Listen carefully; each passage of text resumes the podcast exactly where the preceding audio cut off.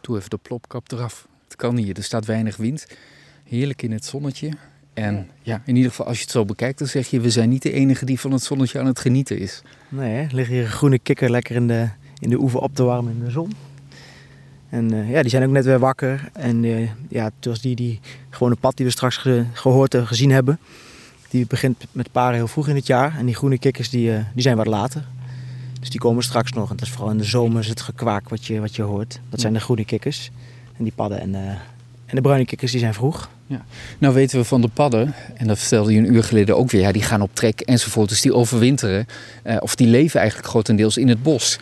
Die kikkers, deze groene kikker, die brengt het hele jaar door in het water. Dus waar is die dan in de winter als het echt koud is? Ja, er zitten nog verschillen. Er zijn dus eigenlijk twee soorten groene kikkers in Nederland. De meerkikker, poelkikker en dan heb je nog een hybride vorm, de bastaardkikker.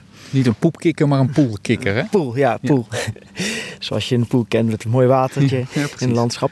Um, en het verschilt wel een beetje per soort waar ze overwinteren. Maar een deel van die groene kikkers die overwintert ook in het water. Dus op, in, de, in de bodem. En die, uh, ja, die, die zitten lekker weggestopt. Als het vriest dan uh, gaat hun uh, hoe zeg je dat, metabolisme omlaag. En dan kunnen ze lekker een wintertje doorkomen.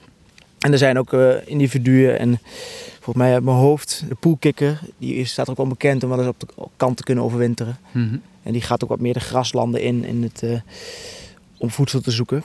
Maar uh, de groene kikkers zijn wel, in tegenstelling tot het pad en de bruine kikker, wel wat meer watergebonden over het algemeen dan. Uh... Ja. Terwijl je dit allemaal vertelt, zit ik een beetje te speuren over het oppervlakte van dit vennetje, over het water dus eigenlijk. Van, zie ik ook iets van een vis wegspringen of zo? Nee, dat is op dit moment niet. Zie je, iets, je hebt de kijker om, zie je iets van, van vis? Ja, ik Zit er überhaupt iets, vis in? Ik zie daar iets oranjes daar verderop. En, uh, Waar? Oranje? Natuurlijk een beetje gek. Oh, ik, ik zie dat. Wacht, dan lopen we een stukje die kant op.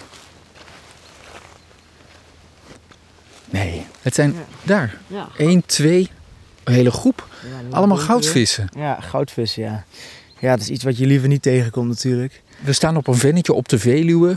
Ja. Ik weet niet hoe ver het is, maar het zal maar zo een kilometer of zes, zeven van de echte bewoonde wereld kunnen zijn. Er staat hier geen huis in de buurt en toch een heleboel goudvissen. Ja, dat is jammer. Ja, er zijn dan waarschijnlijk gewoon mensen die ze kwijt moeten en die, die dumpen ze dan ergens in een, uh, in een mooi vennetje in een mooie natuur.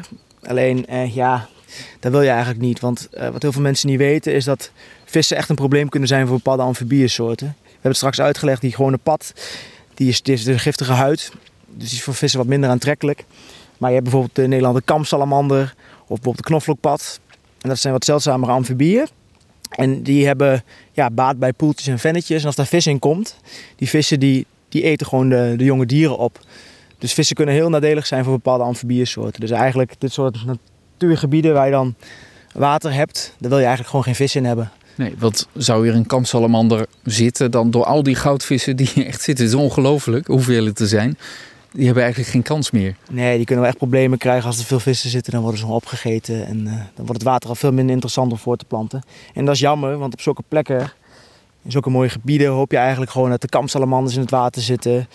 In Brabant heb je dan de vinpootsalamander die daar aan kan treffen. En, en ja, die hebben gewoon echt moeite met, uh, met voortplanten als er, uh, als er vis zit. Ja. Kom je die goudvissen op veel plekken tegen? Jij, jij duikt op allerlei plekken op om onderzoek te doen, uh, langs het water, in het water.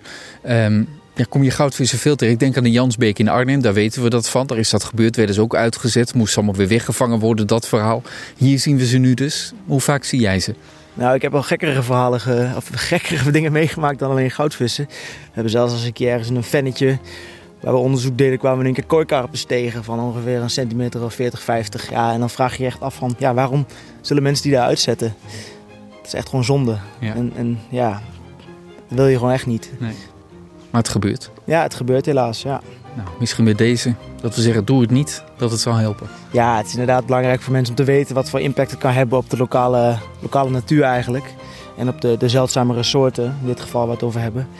Dan uh, ja, hopelijk dat mensen dan realiseren dat het meer kwaad kan dan, uh, dan je eigenlijk denkt. Om er zo'n vis uit te zetten in, uh, in poeltjes of afgelegen wateren.